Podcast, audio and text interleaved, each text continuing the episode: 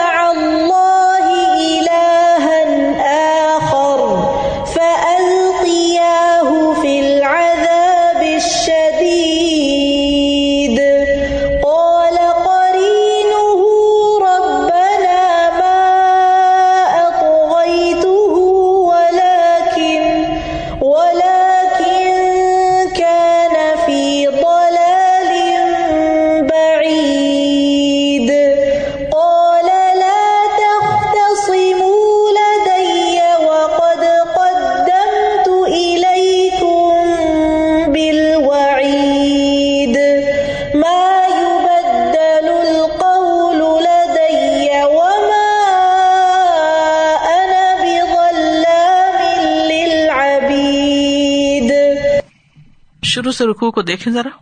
ولا قد خلق نل انسان ولا قد میں کون سی تین تاکیدات ہیں؟ باؤ، لام اور قد۔ اتنی یقین دہانی کرائی گئی ہے کس بات پر؟ کس بات پر؟ کہ خلق نل انسان ہم نے انسان کو پیدا کیا۔ اور انسان سے مراد مرد اور عورت دونوں ہی ہیں۔ تمام انسانوں کو۔ ال کس چیز کی طرف اشارہ کر رہا ہے؟ تمام انسانوں کو۔ تمام انسانوں کو اللہ ہی نے پیدا کیا۔ کوئی بھی خود سے خود نہیں بنا۔ تو یہاں اللہ تعالیٰ کی کون سی صفت پتہ چل رہی ہے؟ صفت خلق۔ و نہ لمات وس وسو بھی نفسو اور ہم جانتے ہیں جو اس کا نفس اس کو وسوسے ڈالتا ہے۔ یہاں کون سی صفت پتہ چل رہی؟ اللہ کے علم کی صفت پتہ چل رہی۔ مات وس وسو بھی نفس میں کون سی بات واضح ہو رہی ہے کہ وسوسے کس کی طرف سے ہیں؟ نفس کی طرف سے ہیں۔ وما ابر نفسی ان نفس امارا تم بسو یہ جو ہے نا امارا تم بسو وہ یہی وسوسے ہی اس کے ہوتے ہیں جو اس کے خیالات بن جاتے ہیں، اور پھر اس کے بعد وہ اس انسان کو غلط کام کرنے کے لیے مجبور کر دیتے ہیں۔ اور وسوسا وہ خیال ہوتا ہے نا جو بار بار آتا ہے۔ بار بار آتا ہے، یا تو انسان اس کو جھٹک دیتا ہے، اس سے چھٹکارا کر لیتا ہے، یا پھر انسان اس کے ٹریپ میں آ جاتا ہے۔ وہ نہن اقرب اور ہم اس سے زیادہ قریب ہے نہنو سے کیا مراد ہے؟ ہاتھ کھڑا کر کے بتائے نا ایک مائک لے کے بتائے نہنو سے کیا مراد ہے؟ کیونکہ یہ جو ہے رکو بہت ہی اہم ترین مقامات میں سے ہے۔ اچھی طرح سمجھنا ضروری ہے۔ اس سے مراد اللہ سبحانہ و تعالیٰ اور جی۔ کچھ رائے کے مطابق فرشتے؟ ٹھیک ہے۔ اور زیادہ راج رائے کیا ہوگی؟ اللہ سبحانہ و تعالیٰ اللہ تعالیٰ کس لحاظ سے؟ دلیل کیا اس کی؟ کیونکہ ایک ہی آیت میں خلق نا کی بات آ رہی ہے نا۔ جی۔ ہم نے پیدا کیا ہے اور ہم جانتے ہیں اور ہم قریب ہیں۔ سمجھ آ رہی؟ پیٹرن وہی چل رہا ہے نا۔ ہم سے مراد یہاں کون ہے؟ اور یہ وی رائلٹی کی ہے۔ شاہی انداز ہے اللہ تعالی کا اپنے آپ کو ہم کہنے کا۔ اقرب الیہ من حبل الورید۔ اور اللہ تعالیٰ کے قرب سے کیا مراد ہے؟ کیا اللہ تعالیٰ فزیکلی ہمارے ساتھ ہوتے ہیں؟ نہیں اپنے علم کے ساتھ۔ اپنے علم کی بنا پر ساتھ ہوتے ہیں۔ ٹھیک ہے۔ اور حبل الورید سے ابھی جو ہم نے وقفات میں پڑھا ہے کہ حبل الورید کی مثال کیوں دی گئی؟ یہ کیوں نہیں کہا گیا کہ ہم اس کی کان سے بھی زیادہ اس کے قریب ہوتے ہیں؟ یا دل سے بھی زیادہ اس کے قریب ہوتے ہیں؟ یا آنکھ سے بھی زیادہ قریب ہوتے ہیں؟ حبل الورید سے بھی زیادہ قریب ہوتے ہیں اس کے۔ میجر وین بھی ہے اور اس کے علاوہ یہ کہ پورے جسم کو ایک طرح سے یہیں سے پھر آگے سپلائی ہوتی ہے۔ یعنی اگر یہ کٹ جائے تو کیا ہوتا ہے؟ اس کو کیا بولتے ہیں اردو میں؟ شاہ رگ۔ شاہ رگ کیوں کہتے ہیں؟ کہ یہ اگر گئی تو بندہ گیا۔ تو اس پر زندگی کا انحصار ہے۔ یعنی جس چیز پر تمہاری زندگی کا انحصار ہے، ہم اس سے بھی زیادہ تمہارے قریب ہیں اور تم خود اس کو بھی نہیں جانتے۔ وہ کہاں پلیسڈ ہے اور کیا اس کا کام ہے اور اس وقت بھی وہ تمہارے جسم کے اندر کیا کر رہی ہے تو ہم تمہارے ظاہر کو بھی جانتے ہیں اور تمہارے چھپی ہوئی چیزوں کو بھی خوب جانتے ہیں۔ یہ اس آیت کا جو ہم نے آج تدبر والا حصہ پڑھا جو آپ نے لفظ مختلف کو ایکسپلین کیا کہ وہ گھیرے ہوتی ہے اٹس انسرکلڈ وہ جو صرف اس چیز کو نہیں بلکہ اس پورے جسم کے ساتھ ایک یعنی جی اس کا کنیکشن تو پھر اسی سے یہ کنیکٹ ہو گیا کہ اللہ سبحانہ تعالیٰ کا علم انسان کو اتنا اس طرح گھیرے ہوئے۔ دیٹس وائی اقرب۔ جی۔ کیا وسوسوں پر انسان کی پکڑ ہے؟ برے خیالات اگر آ رہے ہوں منفی خیالات آ رہے ہوں تو کیا پکڑ ہے اس پر؟ ایز لانگ ایز وہ اپنے وسوسوں کو جھٹک دیتا ہے اور آگے بڑھ جاتا ہے اور اللہ کی پناہ مانگ لیتا ہے، تو پھر ان کی پکڑ نہیں ہے۔ جی میں نے کل بخاری کی ایک حدیث بھی بتائی تھی۔ بے شک اللہ نے میری امت کے دلوں میں پیدا ہونے والے وسوسوں کو معاف کر دیا ہے۔ جب تک وہ انہیں عمل یا زبان پر نہ لائے ٹھیک ہے؟ تو یہ دلیل آپ کو یاد ہونی چاہیے کہ وسوسوں پہ پکڑ نہیں، اگر وہ ہم اس پہ عمل نہ شروع کر دیں اور ہماری زبان اس کو بولنا نہ شروع کر دے۔ تو کیا کچھ دعائیں بھی ہیں؟ اگر کوئی شخص آپ سے یہ شکایت کرتا ہے کہ مجھے بہت وسوسے آتے ہیں، تو آپ اس کو بتانے کے لیے دعائیں کہاں سے لیں گے؟ قرآن و سنت سے تو لیں گے، وہ ڈھونڈے گے کیسے اس کے لیے؟ یا کنستین میں وسوسوں کی دعائیں جمع کر دی گئی ہیں، آپ کو لکھ کر دینے کی بھی ضرورت نہیں اور ادھر ادھر سے رینڈملی بتانے کی بھی نہیں، کتاب پکڑائے کتاب نہیں تو ایپ پکڑائے اس کو۔ اور اس کو کہیں کہ یہاں سے دیکھ کے پڑھنا شروع کر دو۔ سمجھ کے پڑھو ان دعاؤں کو، کیونکہ یہ کنستین میں میں نے وہ چیزیں جمع کی جو لوگ مجھ سے سوال کرتے تھے۔ ہم بیمار ہیں، کیا کریں؟ جن سے بچنے کے لیے کیا کریں؟ جادو سے بچنے کا کیا کریں؟ تو وہ مختصر مختصر، کیونکہ ویسے تو بہت کچھ بھی ہے یعنی جنات اور جادو کے۔ لیکن ایک عام بندہ جو ہے، اس کے بس میں نہیں ہوتا، وہ لمبے لمبے وظیفے کرے۔ تو قرآن و سنت سے جو چیزیں ثابت ہیں، ان کو لکھ دیا گیا سہولت کے لیے۔ ٹھیک ہے؟ السلام علیکم۔ جی اساتذہ جی میں وہی دعا بتانے والی تھی۔ اللہ عمنی اعوذ بک من حمزات الشیاطین۔ ربی اعوذ بک من ربی ربی اعوذ بک جی۔ من حمزات ٹھیک ہے۔ الشیاطین۔ اچھا جہاں شیطان انسان کے دل میں وسوسے ڈالتا ہے وہاں کوئی فرشتہ بھی انسان کی مدد کرتا ہے؟ یعنی کرین صرف شیطان ہی ہے یا کرین کوئی فرشتہ بھی ہے؟ فرشتہ بھی۔ کیا ہمارے ساتھ صرف دو فرشتے ہیں یا زیادہ ہے زیادہ ہے ٹھیک ہے۔ فرشتہ بھی انسان کے دل میں الہام ڈالتا ہے یعنی فرشتہ وسوسا نہیں ڈالتا فرشتے کا الہام ہوتا ہے یہ یاد رکھیے۔ ویسے تو ہم یہ بھی کہ فرشتہ دل میں خیال ڈال دیتا ہے کہہ سکتے ہیں آپ لیکن زیادہ ایکوریٹ یہ ہے کہ وہ الہام کرتا ہے۔ جی۔ میں ایک سوال پوچھنا چاہتی کہ جیسے ہوتا ہے نا کہ ہمیں آیت یاد آ جاتی ہے ریلیٹڈ جیسے ہم کوئی بات کریں اور الحمد للہ آیت آ جاتی ہے کوئی ایسے ذہن میں تو وہ فرشتہ یا پھر اللہ سبحانہ؟ فرشتہ الہام کرتا ہے۔ اوکے اچھا جی اگلی آیت ہے۔ از یتلق المتلقیانی انل یمین و ان الشمال قید۔ از یتلقا یتلقا کیوں کہا گیا ہے؟ ہر قول کو لیتے ہیں وہ۔ کسی چیز کو بھی نہیں چھوڑتے ہاں، فیل کو بھی اور قول کو بھی اور اچھی طرح لیتے ہیں۔ ہاں، اچھی طرح۔ تلقا جو ہے فتلقا آدم من ربی ہی کلمات فتاب علیہ۔ یہ وہی لفظ ہے، تلقا۔ تلقا یا تلقا، یہ تلقا مظاہرے استعمال ہوا ہے۔ اس وقت آدم علیہ السلام کی کیفیت کیا ہوگی؟ جب انہوں نے رب سے کلمات سیکھے تھے۔ جس وقت آپ سخت پریشانی کا شکار ہوں، تکلیف کا شکار ہوں، افسوس اور شرمندگی اور بہت ساری چیزیں آپ کے اوپر ہوں کہ آپ نے اللہ کی نافرمانی کر دی۔ تو اس وقت آپ کتنے ڈیسپریٹ ہوتے ہیں کہ کسی سے کوئی مسئلہ یا حل پوچھے اور وہ جو آپ کو بتاتا تو آپ جی جی کرتے چلے جاتے ہیں۔ وہ کتنی توجہ سے آپ چیز لے رہے ہوتے ہیں نا۔ یعنی میں آپ کو وہ امیجن کرانا چاہ رہی ہوں کہ فرشتے جو ہیں، یہ کتنی توجہ سے ہماری طرف متوجہ ہیں ہر ہر چیز لینے کے لیے۔ کیجول نہیں ہے۔ تلق متلقیان متلقی جو ہے فائل ہے۔ انل امین و انش شمالی، ایک بھی نہیں، دو دو ہیں۔ اور دونوں ہی ڈیوٹی پر ہیں، دونوں ہی اپنا کام کر رہے ہیں۔ قائد قائد کیوں نہیں کہا قید کیوں کہا؟ جم کے بیٹھنے والے تو ترجمہ ہے نا۔ میں نے تو آپ سے دو لفظوں کا فرق پوچھا ہے۔ قائد نہیں کہا، قائد کہا۔ قائد کا مطلب ہوتا ہے بیٹھنے والا۔ تو اگر وہ بیٹھے ہوئے ہیں، تو قید کیوں کہا؟ کس کے وزن پر ہے؟ فعیل کے وزن پر ہے۔ یعنی فعیل جو ہے، اس میں مبالغہ ہوتا ہے، یہ مبالغے کا سیگا ہے۔ ٹھیک ہے؟ فائل اور مفول دونوں کے معنوں میں آتا ہے۔ تو جم کے بیٹھے ہوئے ہیں۔ یعنی اپنی ڈیوٹی سے اٹھتے نہیں، نہ ان کو کھانے کی ضرورت ہے، نہ ان کو بریک چاہیے، نہ ان کے اندر وسوسے آتے ہیں کہ وہ کچھ سوچ رہے تھے اور وہاں سے پتنی کہاں سے کہاں کہاں سے کہاں پہنچ گئے، جیسے ہمارا حال ہوتا ہے کہ ہم فوکس ہی نہیں کر پاتے، ایک چیز کے بارے میں سوچنے شروع کرتے ہیں اور وہاں سے غائب ہو جاتے ہیں کہیں اور۔ فرشتوں کو نہ کھانے کی ضرورت ہوتی ہے، نہ واش روم کی ضرورت ہوتی ہے، نہ سونے کی ضرورت ہوتی ہے، نہ وہ تھکتے ہیں، نہ وہ سانس لیتے ہیں یعنی سانس لینے سے مراد یہ کہ وہ اچھا اب تھوڑی دیر ذرا سا ریلیکس ہو جائے۔ ہم کلاس میں کیسے بیٹھتے ہیں؟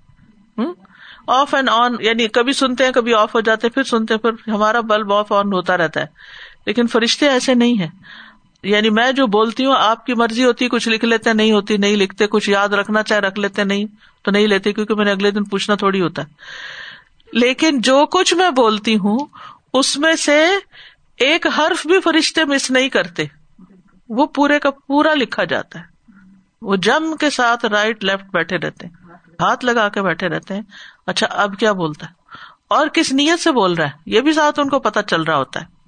اور پھر یہ کہ دو فرشتے دن میں ہوتے ہیں اور دو رات میں ہوتے ہیں۔ تبدیلی کب ہوتی ہے ان کی؟ فجر اور اثر کے وقت ہوتی ہے۔ اور ان کی صفات کیا ہے ان کو کیا کہا گیا ہے؟ کرامن کہا گیا۔ کرامن کا مطلب ہے معزز ہے بڑے عزت دیے گئے بڑے شرف والا کام کر رہے ہیں۔ ہمارا تو جو سی آئی ڈی کرے یا کوئی خفیہ سروس میں ہو تو اس کو عزت نہیں دی جاتی اتنی۔ کہ اچھا۔ ان ایک اور طرح سے ہی دیکھا جاتا ہے، شاید یہ کوئی شخص کوئی اچھا کام نہیں کر، لیکن ان فرشتوں کو عزت دی جاتی ہے۔ اللہ تعالیٰ کے معزز فرشتوں میں سے، قابل قدر فرشتوں میں سے، کرامن۔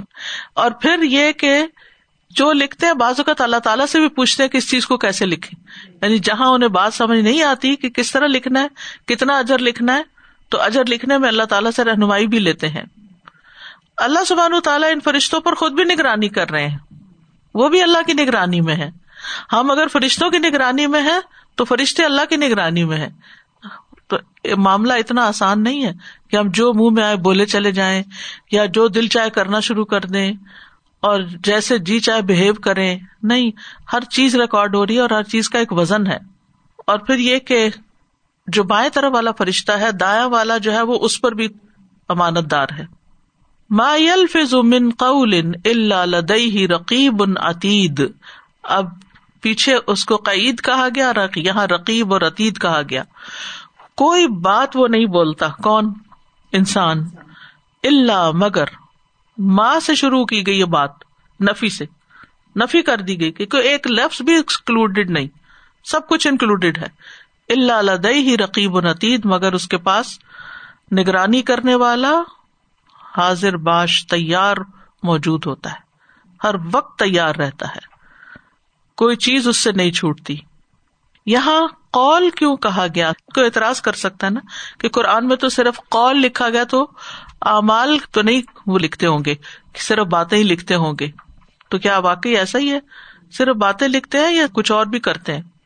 کیونکہ دوسری جگہ پر بھی آتا ہے، ام یا سبو نہ انا لا نسم سر نہ ہوں نجوا ہوں بلا و رسول لدئی ہم یکتمون تو اس سے کیا پتا چلتا ہے؟ لدئی ہم یکتم تو راز بھی، سرگوشیاں بھی، آہستہ آواز میں کی ہوئی بات، اونچی آواز میں کی ہوئی بات، ان کے دلوں کے راز تو ہوتے ہیں نا جو چھپے ہوئے ہوتے ہیں۔ کل لوگ صغیر و کبیر مستطر ٹھیک ہے۔ کال کی بات اس لیے کی گئی کہ بعض اوقات انسان کچھ نہیں کر رہا ہوتا لیکن باتیں کر رہا ہوتا ہے نا۔ تو اگر کچھ بھی نہیں کر رہا اور صرف زبان ہل رہی ہے، بول رہا ہے تو وہ بھی ریکارڈ ہو رہا ہے۔ کال عمل کا ایک حصہ ہے۔ کال بھی ایک عمل ہے۔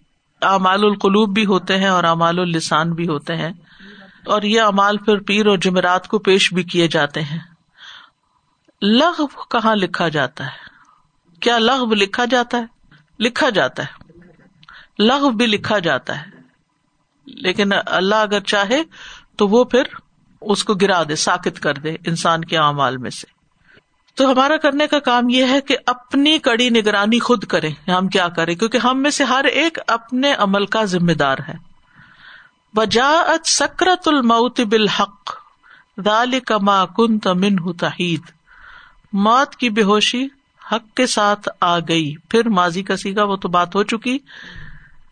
کون سا حق؟ حق سے کیا مراد ہے یہاں؟ سکرا کیا چیز ہے؟ جان کنی کی حالت۔ موت کی بے ہوشیاں۔ غشی۔ حق کا کیا مطلب ہے؟ حق لے کر آ گئی۔ کون سا حق؟ یعنی وہ چیزیں جو حق تھی، جن کا لوگ انکار کرتے رہے، جیسے فرشتوں پر ایمان نہ لانا۔ کئی لوگ نہیں مانتے فرشتوں کو۔ اور افسوس یہ کہ ہمارے بعض پاسٹ کے انٹلیکچل ایسے گزرے ہیں کہ جو فرشتوں کو نہیں مانتے، ان کا انکار کرتے ہیں۔ شاید آپ نے پڑھ بھی رکھا ہو یا سن رکھا ہو، جیسے سر سید ہے یا اور اسی طرح۔ اب یہ ہے کہ ایک شخص جو فرشتے کو مانتا ہی نہیں، تو موت آئی، موت کی بے ہوشی آئی، ادھر دنیا سے نگاہ اس کی بند ہوئی۔ دیکھنے میں بندہ انکانشیس ہے، لیکن وہ کچھ اور دیکھ رہا ہے اب۔ وہ کیا دیکھ رہا ہے؟ فرشتے دیکھ رہا ہے۔ اور فرشتے جو کچھ لے کر آئے ہیں، اور جتنے وہ ہیں، وہ سب کچھ دیکھ رہا ہے۔ یہ حق ہے۔ جس کا وہ انکار کر رہا تھا دنیا میں حق یقین لے کر آتی ہے۔ اور موت سب سے زیادہ خوفناک چیز ہے۔ موت کی سختی کیوں ہے؟ مومن کے لیے بھی ہے اور کافر کے لیے بھی ہے۔ تو کافر کی تو سمجھ آتی ہے کہ وہ اس سے ناراض ہیں اور اب اس کو مار رہے ہیں فرشتے اور لیکن مومن کے لیے کیوں ہے؟ یا تو اس کے درجات بلند کرتے ہیں اللہ تعالیٰ یا پھر وہ جو تکلیف ہے وہ اس کے گناہوں کا کفارہ بن جاتا ہے۔ ٹھیک۔ ہے رال کا ماں کن تمن تحید تحید کا کیا مانا ہے؟ ایک طرف کو ہونا ہادس سیدھے رستے سے پہلو تہی کرنا، کنی کا ترانا جس کو کہتے ہیں کنارا کرنا، یہ وہ چیز ہے جس سے تو کنارا کرتا تھا، جس سے تو بھاگتا تھا، جس کو تو ناپسند کرتا تھا، جس کا ذکر نہیں کرنا چاہتا تھا۔ اب دیکھیے کہ عام طور پر تو ہم موت کو کم ہی یاد کرتے لیکن جب کوئی مر جاتا ہے تو پھر تھوڑا سا محسوس کرتے ہیں۔ اور اگر کوئی جنازے میں شریک ہوا ہو یا جا کے میت کا شکل دیکھ لے، تھوڑی دیر کے لیے ایک عجیب سی کیفیت تاری ہوتی ہے۔ گھر آ کے پھر کہتے کوئی ہم تھوڑی تھے، وہ تو کوئی اور تھا۔ ہم تو شکر ہے بچے ہوئے ظال کا ماکن تمن تحید یہ ہے تحید یعنی ذہنی طور پر اس سے اپنے آپ کو ڈس ایسوسیٹ کر لینا۔ اس کا ذکر نہ کرنا۔ ریالٹی کو اسکیپ کرنا۔ منوف خف سور ظال کا یوم الوعید وہ پہلی موت تھی، وہ پہلی قیامت تھی سکرت الموت والی اور یہ دوسری قیامت ہے۔ وہ چھوٹی قیامت تھی، یہ بڑی قیامت ہے۔ کہ سور میں پھونکا جائے گا۔ ظال کا یوم الوعید، یہی وعدے کا دن ہے۔ اور یہاں بھی ماضی کا سیکا استعمال کیا گیا ہے۔ سور کیا چیز ہے؟ اس کی شکل کیا ہے؟ سینگ ہے۔ سور پھونکنے والے فرشتے کا نام کیا ہے؟ نہ اسرائیل ہے، نہ اسرافیل ہے۔ اس کا نام صاحب السور ہے۔ صاحب السور ہے۔ مشہور ہے یہ بات اسرافیل، وہ الگ ایک معزز فرشتے ہیں، لیکن کوئی روایت بھی صحیح نہیں ہے جس میں اسرافیل کا لفظ آتا ہے کہ وہ سور پھونکیں گے۔ اگرچہ یہ بات مشہور ہے اور میں خود کئی دفعہ بول چکی ہوں اس کو، تو اس کا نام صاحب السور ہے یعنی سور والا فرشتہ۔ اس کی کیفیت کیا ہے؟ تیار بیٹھا ہے۔ نفقے کتنے ہوں گے؟ دو ہوں گے۔ ایک نفقہ جس سے سب لوگ مر جائیں گے اور دوسرا نفقہ اس سے اٹھ جائیں گے۔ پہلے اور دوسرے نفقے کے بیچ میں کتنا عرصہ ہے؟ چالیس ہے۔ اور اس کے بیچ میں ایک اور چیز بھی ہوگی۔ بارش ہوگی۔ ٹھیک ہے۔ دوسرا سور کس لیے پونکا جائے گا تاکہ لوگ اٹھ جائیں؟ عذاب کے وعدے کا دن، کیونکہ جو لوگ انکار کرتے ہیں ان کو سمجھایا جا رہا ہے۔ وجہ ات کل نفسن ما سائے کم و شہید۔ ہر شخص آئے گا اس کے ساتھ ایک ہانکنے والا اور ایک گواہی دینے والا ہے۔ سائق کیا کرے گا؟ فرشتہ ہے جو پیچھے سے دکیلے گا۔ اور شہید گواہ جو امال نامہ لیے ہوئے ہوگا۔ ٹھیک ہے۔ لقد کن تفی غفلت من یقیناً تو اس کے بارے میں غفلت میں تھا یعنی اس دن کے بارے میں، قیامت کے بارے میں۔ فکشف نہ ان کا غتا اک غفلت کا کیا مانا ہوتا ہے؟ یعنی بھولے رہنا، حقیقت کو یاد نہ کرنا۔ اور یہاں خطاب کس کو ہے؟ ہر کافر و مشرق کو ہے نا، کہ تو اس کے بارے میں لا علم تھا، لا علمی تھی نا اس کی جہالت۔ اور پھر عمومی طور پر تو جو بھی شخص غافل ہو آخرت سے آخرت کو یاد نہ کرے، وہ بھی اس میں آ جاتا ہے۔ یعنی تم اس دن کے بارے میں بالکل غافل تھے۔ کبھی تم نے اس کا ذکر ہی نہیں کیا تھا کہ مرنے کے بعد قیامت کا دن بھی آئے گا۔ نہ بچوں سے کبھی ذکر کیا، نہ اپنے آپ سے، نہ کسی اور سے، نہ کبھی سنا، نہ جاننے کی کوشش کی۔ ظاہر ہے کہ وبل آخرت ام یو قنون آخرت پر تو یقین ہونا چاہیے ہمارا، شک تو ہونا ہی نہیں چاہیے۔ تو بنیادی طور پر کفار و مشرقین کو خطاب ہے، کیونکہ مومن تو آخرت کا یقین رکھتا ہے نا، اور اس کی فکر کرتا ہے۔ تو یہ بات ان کو ذلیل کرنے کے لیے بطور طنز بھی کہی جائے گی۔ لقد کن تفی غفلت من حاضا کل میں نے اسباب بتائے تھے غفلت کے۔ نمبر ایک، آخرت کے بارے میں لا علمی۔ نمبر دو، لمبی لمبی آرزویں ہونا۔ دنیا کی محبت ہونا۔ دنیا کی لالچ اور ہرس ہونا۔ دنیا کی زندگی پر مطمئن ہو جانا۔ دین کو کھیل تماشا بنا لینا۔ دنیا کو آخرت پر ترجیح دینا۔ دنیا کے کاموں میں بس الجھے رہنا۔ وقت کو بیکار کاموں میں ضائع کرنا، خواہشات کی پیروی کرنا۔ نتیجہ کیا ہوتا ہے کہ انسان پھر ایسی کمپنی اس کو مل جاتی ہے جو اسے اور بلوا دیتی ہے اور آخرت میں حسرت ہی حسرت ہوگی۔ تو غفلت کا علاج بھی بتایا تھا۔ مقصد زندگی یاد رکھے نیک لوگوں کی صحبت اختیار کرے مسافر کی طرح زندگی بسر کرے خواہشات کا مقابلہ کرے فکشف نہ ان کا غتا اکا تو ہم نے تیرا پردہ تجھ سے ہٹا دیا۔ تیری آنکھوں سے پردہ ہٹا دیا۔ موت آئے گی تو پردہ ہٹ جائے گا نا۔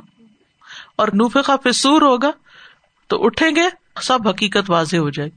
موت بھی حقیقت لے کر آئی اور یہ دن بھی، سور کا پھونکنا بھی حقیقتوں کو کھول دے گا جس کا تو انکار کرتا تھا۔ وہ نوفے کا اور پھر یہ فکشپ نہ ان کا غتا کا فبسر کلیو محدید تو ہم نے تمہارا پردہ ہٹا دیا۔ یہ کون سا پردہ تھا؟ غفلت کا پردہ تھا۔ غفلت کا پردہ۔ تو جو چیزیں چھپی ہوئی تھی تم سے غیب میں تھی وہ ساری کی ساری سامنے آ گئی۔ آج تمہاری نگاہ بہت تیز ہے۔ یعنی وہاں کوئی نابینا نہ ہوگا کہ اس کو کچھ نظر نہ آئے۔ کسی کی نگاہیں کمزور نہ ہوگی، بلکہ ہر ایک خوب خوب دیکھ رہا ہوگا۔ اور نگاہ تیز ہونے کا مطلب یہ نہیں ہے صرف کیا یعنی اس کی آئی سائٹ میں پرابلم نہیں ہوگا، اس کا مطلب یہ بھی ہے کہ جو کچھ دیکھ رہا ہوگا، اس کو یقینی آنکھوں سے دیکھ رہا ہوگا۔ اور اس کے بارے میں اس کو کوئی شک نہیں ہوگا اور اس کو اس کا مقصد بھی سمجھ آ جائے گا۔ جی جی ایک دفعہ میری ایک دوست نے انہوں نے میرے ساتھ یہ فکشف انگ کا غطا یہ پوری یہاں حدیث تک کی آیت کو اس لیے شیئر کیا تھا گروپ میں کہ اس سے آنکھوں کی بینائی تیز ہو جاتی ہے۔ ہو سکتی ہے۔ ہو سکتی ہو سکتی۔ کیونکہ قرآن شفا بھی ہے نا۔ قرآن کے کئی فائدے ہیں۔ میرے ذہن میں دو سوال آ رہے تھے۔ ایک تو یہ کہ یہاں پہ اللہ سبحانہ تعالیٰ نے فبصر اکل یوم حدید یعنی لوہے سے انسان کی نظر کو کیوں تشبیح دی؟ اور دوسرے یہ کہ سورت سے تشبیح نہیں دی حدید کہتے ہیں تیز چیز کو حد۔ یعنی کہ جو جم جائے بالکل۔ جیسے چھری کی حد ہوتی ہے نا کنارا شارپ شارپ چیز جی۔ اور دوسری یہ کہ سورہ تاہا میں جیسے ہم پڑھتے ہیں نا کہ جو لوگ دنیا میں اندھے بن کر رہتے تھے تو وہ اندھے اٹھائے جائیں گے اور وہ اللہ تعالیٰ سے پھر پوچھیں گے کہ میں تو دنیا میں دیکھتا تھا پھر مجھے کیوں اندھا اٹھایا گیا؟ تو وہ اس کو پھر ہم اس سے کیسے ریلیٹ کریں گے؟ اس کا اپنا ایک کانٹیکسٹ ہے۔ ایک سزا کے طور پر وہ اس کے اوپر کیفیت ہوگی لیکن یہ دکھایا سب کو جائے گا۔ حدید کے بارے میں ایک مفسر کہتے ہیں کہ وہ اپنی ماں کے پیٹ میں تھا، پھر وہ جنم دیا گیا۔ اور ایک اور کال یہ کہ قبر میں دفن تھا، پھر اس کو اٹھا دیا گیا۔ لیکن یہاں کیا ہے کہ قیامت کے دن جو اٹھنا ہے، وہی مراد ہے۔ مجاہد کہتے اس سے مراد آپ کی وہ آنکھ ہے جو آپ کے میزان کی طرف لگی ہوئی ہوگی۔ انسان دیکھ رہا ہوگا کہ میرے اوپر جاتے ہیں، نیچے جاتے ہیں، پلڑے۔ جب آپ کے نیک اور برے اعمال تولے جائیں گے، ان کا وزن کیا جائے گا۔ تو بہرحال موت کے بعد تو سب پر حقیقتیں کھل جائیں گی اور اپنی آنکھوں سے انسان سب کچھ دیکھ لے گا اور جو ہولناکیاں ہیں آخرت کی، وہ بھی نظر آ جائیں گی۔ انسان پلک نہیں جھپکے گا۔ وہ جیسے ایک اور صورت میں آتا ہے نا کہ محتی نہ مکنی روس ہم لا یر تد الم طرف ہوں و اف ادت ہوں ہوا دل اڑے جا رہے ہوں گے، آنکھ بند بھی نہیں کر پائیں گے۔ اتنا خوف ہوگا۔ وقال کرین ہاد مال دیا اتیت اس کا ساتھی کہے گا، یہ ہے جو میرے پاس تیار ہے۔ یہاں کرین سے مراد کون ہے؟ فرشتہ اور شیتان دونوں کرین کہلاتے ہیں تو اس لیے یعنی یا تو مراد فرشتہ ہے جو آدمی کے ساتھ دنیا میں لگا ہوا ہوتا ہے، اس کے نیک و بدا امال لکھتا ہے، یا شیتان ہے جو دنیا میں اس کا ساتھی بنا دیا گیا تاکہ اس کو گمراہ کرے۔ اور وہ کیا کہے گا؟ جو امال لکھنے والا تھا وہ تو امال سامنے رکھ دے گا، ریکارڈ سامنے رکھ دے گا۔ ہاض امال ادیا اتیت، ٹھیک ہے؟ اور جو شیتان ہوگا وہ کیا کہے گا؟ جس کے اوپر مجھے لگایا گیا تھا گمراہ کرنے کا، اب یہ سزا بھگتنے کے لیے تیار ہے۔ القیا فی جہنم کل کفار انیت۔ القیا کیوں کہا گیا ہے؟ تسنیا کا سیگا کیوں آیا ہے؟ یا تو دونوں کو کہا جائے گا، دونوں فرشتوں کو جو امال نامے والے ہیں، یا پھر تاکید کے لیے، کیونکہ تسنیا کا سیگا عربی زبان میں تقسیر کے لیے بھی آتا ہے، کثرت بیان کرنے کے لیے بھی آتا ہے، تاکید کے لیے بھی آتا ہے۔ حجاج کہا کرتا تھا، یا ہرسی اد ربا انو کہ اے کمانڈو، اس شخص کی گردن اڑا دو۔ حالانکہ بندہ ایک ہوتا تھا جس نے اڑانی ہوتی تھی، لیکن اس کو تسنی کے سیگے میں بلاتا تھا۔ کل کفار کفار کس کو کہتے ہیں؟ مبالغے کا سیگا ہے نا، فعال کے وزن پر۔ جس کے دل میں کفر راسک ہو گیا ہو اور سخت نا شکرا انید اناد رکھنے والا ضدی حق کا انکار کرنے والا حق کو پہچان کر اس کا انکار کرنے والا اللہ کی اطاعت سے پھرنے والا تو ہر ایسے بندے کی شامت آئے گی جو حق کو پہچانے اور اس کے باوجود اس, اس کو نہ مانے۔ اور اس کی راہ میں رکاوٹ کیا چیز بنتی ہے؟ حق پہچان کر تکبر۔ اس کی وجوہات کیا ہوتی ہیں؟ کہ حق کو پہچان کر بھی انسان اس کو مانتا نہیں ہے۔ ایک تو تکبر ہے، دوسرا، دنیا کی محبت، دنیا کو ترجیح دینا، گناہوں پہ ڈٹے رہنا، ان کو چھوڑنے کو دل نہ کرنا۔ دنیا میں ملنے والی سزا کا احساس ہی نہ ہونا یعنی کوئی مصیبت آئی ہے، کچھ ہوا ہے، ٹس سے مس نہ ہونا۔ انید وہ شخص ہوتا ہے جو ٹس سے مس نہیں ہوتا، چاہے اس پر اچھے حالات ہوں، برے ہوں، کوئی اس کو باز و نصیحت کرے، وہ نہیں سنتا۔ اب ذرا انیت کو نا امیجن کرے کہ کون ہوگا۔ شاید آپ کو کہیں کوئی نہ کوئی شخص سمجھ میں بھی آئے۔ یعنی اگر اس کو کوئی بات سمجھائی جائے تو سمجھ کے نہ دے۔ اگر اس کو ڈرایا جائے تو ڈر کے نہ دے۔ اگر اس کو کوئی سزا بھی دی جائے تو اس سے اور ڈھیٹ ہو جائے۔ کچھ بچے ہوتے ہیں نا کچھ بچے ہوتے ہیں نا کہ آپ ان کو سمجھائیں تو سمجھتے نہیں، ڈرائیں تو ڈرتے نہیں۔ کوئی مصیبت بھی ان پہ آئے، فیل بھی ہو جائے تو وہ اپنی روش نہیں بدلتے۔ اور کوئی ان کے ساتھ نرمی کا سلوک کرے، محبت کا سلوک کرے، اس کو بھی نہیں مانتے۔ کسی کا احسان نہیں مانتے۔ ہوتے ہیں نا ایسے لوگ۔ ہٹ دھرم، بالکل، یہ انید ہوتے ہیں، اناد رکھنے والے۔ یعنی کچھ لوگ ہوتے ہیں نا کہ ویسے بگڑے ہوئے ہوتے ہیں، کوئی مصیبت آئی، نرم پڑ جاتے ہیں۔ کوئی فوت ہو گیا ان کا دل ٹوٹ جاتا ہے اور وہ توبہ کر لیتے پلٹ آتے لیکن کچھ لوگ ایسے ہوتے ہیں، بھلے کوئی فوت ہو، بھلے کوئی جیے، کوئی مرے، کوئی ان سے پیار کرے، کوئی ان سے لڑے، جھگڑے، کچھ کر لے، وہ سیدھے رستے پہ آنے کو تیار نہیں ہوتے۔ یہ اس کی یعنی جیسے ابو لہب تھا یا ابو جہل تھا یا پھر اون تھا یا قارون، حامان وغیرہ، جو سخت حق کے دشمن تھے۔ جیسے بعض جرائم پیشہ ہوتے ہیں نا وہ جرم کرتے ہیں پکڑے جاتے ہیں جیل جاتے ہیں پھر نکلتے ہیں پھر اس سے بڑے مجرم بن جاتے ہیں۔ تو میں یہ سوچ رہی تھی استاد کہ یہ انڈیویجل نہیں ہوتا یہ کام۔ یہ پورا ایک گینگ ہوتا ہے اور وہ گینگ ہی پھر ان کو تسلی بھی دیتا ہے کہ کوئی بات نہیں ایک دفعہ پکڑے گئے پھر ہمارے پاس آ جانا پھر وہی کرنا۔ منا للخیر معتدم مریب جو خیر کو بہت روکنے والا حد سے گزرنے والا شک کرنے والا ہے۔ اس میں منا جو ہے اللہ کے رستے کی طرف دعوت دینے سے بھی روکتا ہے، ٹھیک ہے؟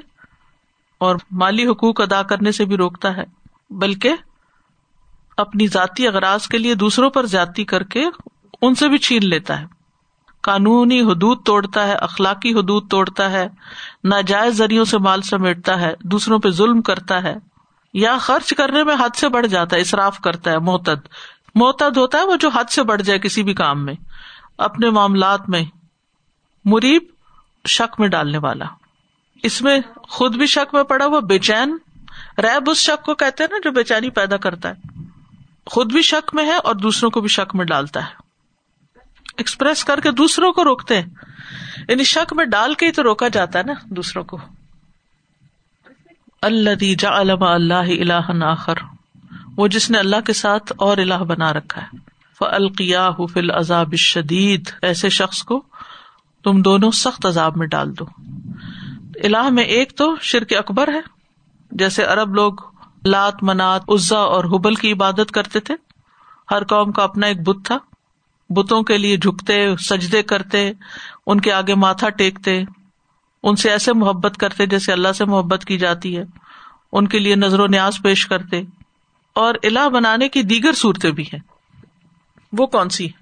خواہشات نفس، الہ اور ہر وہ چیز جس کے پیچھے لگ کے انسان اللہ کی اطاعت کو چھوڑ دے۔ اللہ مشرق بھی ربی احدہ بالکل۔ عبد الدینار، عبد الدراہم، عبد الخمیسہ، عبد القطیفہ، جو حدیث میں آتے ہیں۔ ارا ائی تمن اتخذ الہ ہوا ہو سورت الفرقان میں آتا ہے۔ کیا تم نے دیکھا اس شخص کو جس نے اپنے معبود، اپنی خواہش نفس کو بنا لیا؟ شرک اصغر کیا ہے؟ ریا کاری کالا کرین ہوں ربنا ما اتغیت اس کا کرین یہاں شیطان مراد ہے۔ کہ اگر میں نے اسے سرکش نہیں بنایا، کیونکہ جب وہ جہنم میں ڈالا جائے گا نا، تو وہ کہے گا کہ اللہ اس شیطان کو پکڑ جس نے مجھے اس مقام پہ پہنچایا۔ کہے گا میں نے نہیں پہنچایا، انکار کر دے گا وہ۔ شیطان تو وہاں جا کے اپنی برات کا اظہار کرے گا۔ ولا کن کا نفی دلال بعید یہ خود ہی بہت دور کی گمراہی میں مبتلا تھا۔ تو شیطان انسان پہ کب مسلط ہوتا ہے؟ میں یاشو ان ذکر رحمان نقیز لہو شیطان فو لہو کرین یعنی ہم شیطان کو صرف بلیم نہیں کر سکتے، ہم شیطان کو دعوت دیتے ہیں تو وہ ہمیں غلط رستے دکھاتا ہے اور رحمان کے ذکر سے منہ موڑنا۔ تو ہر انسان کے ساتھ ایک جن ہے، شیطان اور ایک فرشتہ بھی ہے۔ اور وہ کہے گا کہ میں اس سے لا تعلق ہوں، میں نے اس کو نہیں بھٹکایا۔ ولا کن کا نفی دلالم بعید یہ تو خود ہی گمراہ تھا اور حق کی مخالفت کرنے والا تھا۔ سورت ابراہیم میں بڑی ڈیٹیل کے ساتھ شیطان کی برات کا ذکر آتا ہے۔ وقال شیطان الما قدی المر ان اللہ واد کم واد الحق و کم فخلف کم وما کان علی علیہ کم من سلطان اللہ انداؤ کم فست جب تم لی فلا تلومونی ولوم انفسکم ما انا بمصرخ کم وما ان تم بمصرخی انی کفر تو بما اشرک تمونی من قبل. ان الظالمین لهم عذاب علیم قال لا تختصموا لدي وقد قدمت اليكم بالبعید فرمایا میرے پاس جھگڑا مت کرو. کون کہے گا؟ اللہ سبحان تعالیٰ فرمائے گا. وقت قدم تو الہی کم بل بعید حالانکہ میں نے تمہارے پاس وعید بھیج دی تھی، ڈراوے کا پیغام بھیج دیا تھا۔ یعنی جہنم میں جانے سے پہلے جو جھگڑا ہوگا کہ اب جھگڑے کی ضرورت نہیں ہے، میں نے تمہیں پہلے ہی ڈرا دیا تھا، اپنے رسولوں کی زبانی تمہیں خبردار کر دیا تھا۔ قدم تو کا مطلب یہ کہ پہلے سے اطلاع دے دی تھی۔ ابلیس نے کہا تھا نا کہ میں آدم کی اولاد کو، اس کی اکثریت کو گمراہ کر کے چھوڑوں گا۔ تو اللہ تعالیٰ نے کیا فرمایا تھا؟ و تمت کلی مت رب کل املا ان جہنم من الجنت ورناس اجمعین۔ تیرے رب کی بات پوری ہو گئی کہ میں جہنم کو جنوں اور انسانوں سب سے بھر دوں گا۔ کیونکہ اس نے کہا تھا کہ میں ان کی اکثریت کو بھٹکا سکتا ہوں۔ تو اللہ تعالیٰ کا پھر اکثریت کو جہنم میں بھی پھینکوں گا۔ اسی لیے اللہ تعالیٰ آگے فرماتے ہیں، ما یو بدل القول الدیا و ماں انب اللہ مل ابید میرے یہاں بات بدلی نہیں جاتی۔ کون سی بات؟ یہی بات کہ میں جہنم کو انسانوں اور جنوں سے بھر دوں گا۔ وما انب اللہ مل ابید اور میں بندوں پر ظلم کرنے والا نہیں ہوں۔ اور یہ کہا گیا کہ میں بندوں پر ضلام نہیں ہوں۔ تو نوز بلا کیا ظالم ہوں؟ ظالم بھی نہیں ہوں۔ یعنی اس کا مطلب یہ ہے کہ میں نے کچھ بھی ظلم نہیں کیا بندوں پر اور نہ کرتا ہوں۔ تھوڑا سا بھی نہیں۔ یعنی مبالکے کا سیگا ہے نا ذلام فعال کے وزن پر۔ کثرت ظلم کی اگر نفی کی ہے تو قلت ظلم کی بھی نفی ہے۔ قرآن مجید کی دوسری جگہ پر آتا ہے، ان اللہ لا یزلم الناس شیئا۔ بے شک اللہ لوگوں پر کچھ بھی ظلم نہیں کرتا۔ ولا یزلم ربو کا احدا۔ ان اللہ لا یزلم مثقال ذرۃ اللہ ذرے کے برابر بھی ظلم نہیں کرتا۔